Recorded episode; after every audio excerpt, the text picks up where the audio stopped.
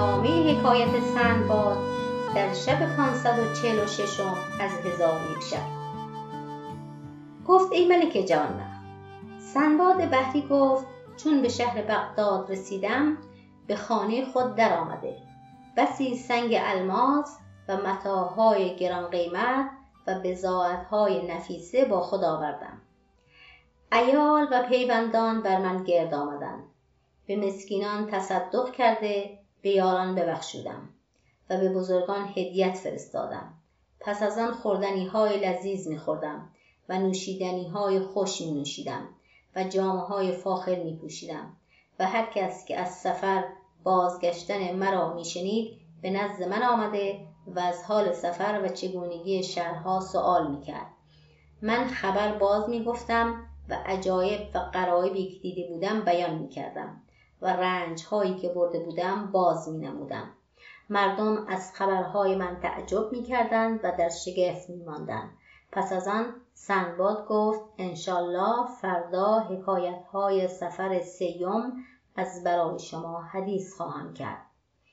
پس چون سنباد حکایت سفر دوم به پایان رسانید شام بخوردند. و سنباد بحری یکصد مسقال زر سرخ به سنباد حمال داده. سنباد حمال زرها گرفته او را دعا گفت و شکر احسان به جا آورد. راه خود در پیش گرفته برفت و آن شب را به فرح و شادی به روز آورد. چون بامداد شد فریزه صبح به جا آورد و به مقتضای دعوت به خانه سنباد بحری بیامد.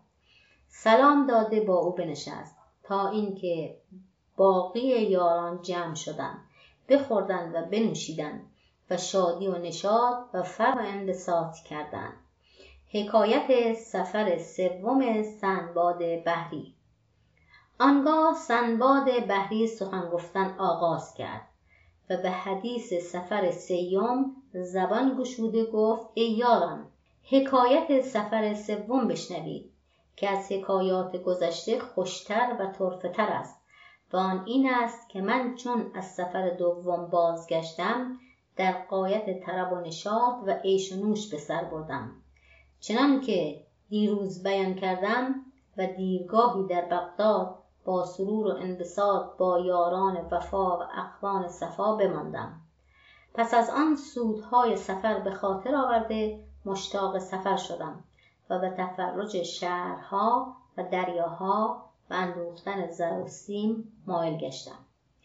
بزاعتی بسیار و متاهای مناسب سفر دریا بخریده و از شهر بغداد تا بصره سفر کردم و از آنجا به ساحل دریا آمده کشتی بزرگ دیدم که در او بازرگانان معروف و اهل خیر و صلاح بودند.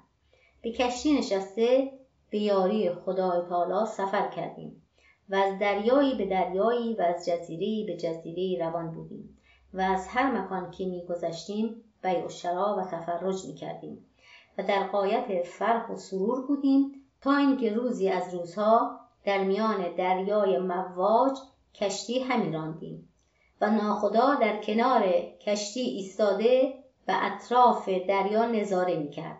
که ناگاه تپانچه بر خود بزد و بادبان کشتی فرو پیچیده ریش خود برکن و جامه در تن بدرید و فریادی بلند برکشید. ما گفتیم ای ناخدا چه خبر داری؟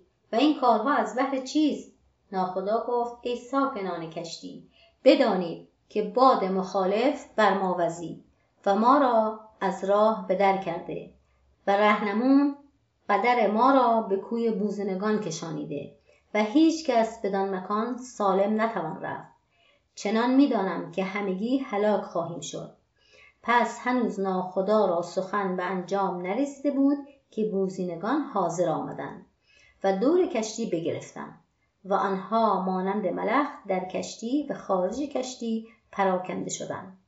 ما از زدن و کشتن و راندن آنها حراس کردیم که مبادا به سبب انبوهی که داشتن ما را بکشند از آنکه کسرت به شجاعت غالب است و ما به بیم اندر بماندیم و آنها قویترین وحشیان بودند. چشمان زرد و رویهای سیاه و یالی مانند یال شیران داشتند. هیچکس سخن آنها نمی‌فهمید و از کار آنها کس را آگاهی نبود. هر یکی از ایشان را قامت چار وجب بود. با تنابها بالا رفتن و با دندان تنابها ببریدن چون از هر سوی تنابهای کشتی بریده شد کشتی را باد به سوی کوه بوزنگان برده بود. بوزینگان همه بازرگانان بگرفتند و به جزیره بردند. آنگاه کشتی را با بزاعتهای او برداشته در جزیره بگذاشتند و خود برفتند تا اینکه کشتی از نظر ما ناپدید شد و ندانستیم که به کجا رفتند و کشتی به کجا بردند. پس ما در آن جزیره مانده از میوه های آنجا میخوردیم و از چشمه های آن می نوشیدیم که ناگاه در میان جزیره خانه آباد پدید شد. قصد آن خانه کرده. بدان سو برفتیم. دیدیم که قصری است بلند حصار و دری دارد از چوب آبنوس از در قصر درون شدیم. در اطراف قصر درهای بسیار و در صدر او مستبه بزرگ یافتیم. دیگهای تام به کانونها گذاشته و استخوانهای بسیار در کنار کانونها ریخته بودند. ولی در آن قصر کسی نبود.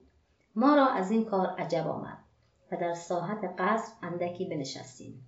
پس از آن بخفتیم و از ظهر تا هنگام غروب در خواب بودیم که ناگاه زمین بلرزید و آوازی از هوا بشنیدیم و در آن ساعت شخصی بزرگ جسه و سیاهرو و بلند قامت به صورت انسان پدید شد که دو چشم مانند شعله آتش و دندانهایی به سان دندانهای خوک داشت و او را دهانی بود بزرگ چون دهان چا و لبانی مانند لبان شتر و گوشهای پهن و درازش تا کمر آویخته بود و ناخونها به سان ناخون درندگان داشت و او را در آن حالت بدیدیم.